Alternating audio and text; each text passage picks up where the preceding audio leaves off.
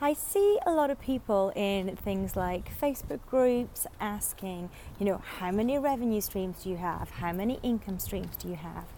And I wanted to just kind of clear up what my thoughts are on the difference between income and revenue streams and which you need to focus on when. So for me, a revenue stream is basically a stream of sales in your business. So a different product or a different service would each be their own individual revenue streams. Okay, and my belief is that income streams are then is then the income into your personal bank account. So one income stream will be your business. Another income stream might be investments that you have. Another income stream might be, you know, some kind of job if your business is a sort of side hustle thing. So those to me are income streams, and the different things that you're selling in your business to me are revenue streams. Now, one thing that I see really often is that people who are either just starting out in business or perhaps have been in business for a long time, um, but are not making the headway that they want to in terms of their business revenue streams, decide to introduce another revenue stream into their business. And this can sometimes be a mistake, because I believe that we should not have multiple revenue streams in our business until the first stream gets to a six-figure level.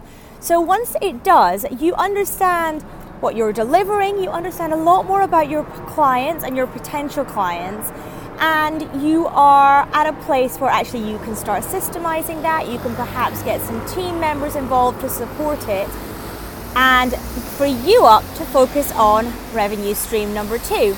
If you start introducing revenue streams below that level, you end up just splitting yourself in two and not really focusing clearly on one area, which means, you know, half the effort in each area, in each revenue stream, half the results.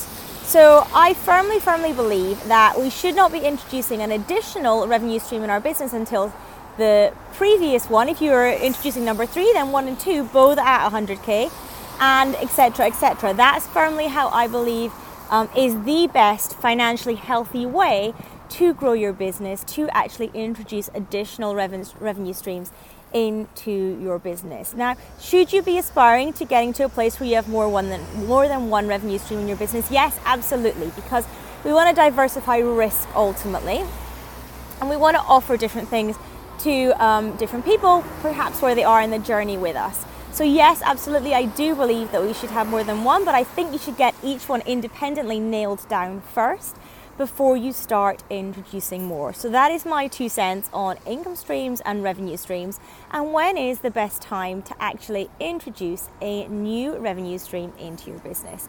My name is Annette Ferguson. I am C E O of Annette and Co, a U K-based accounting firm. I'm an income strategist, profit mentor, and I help you take lots more money home from your business for you and your family to enjoy. Take care.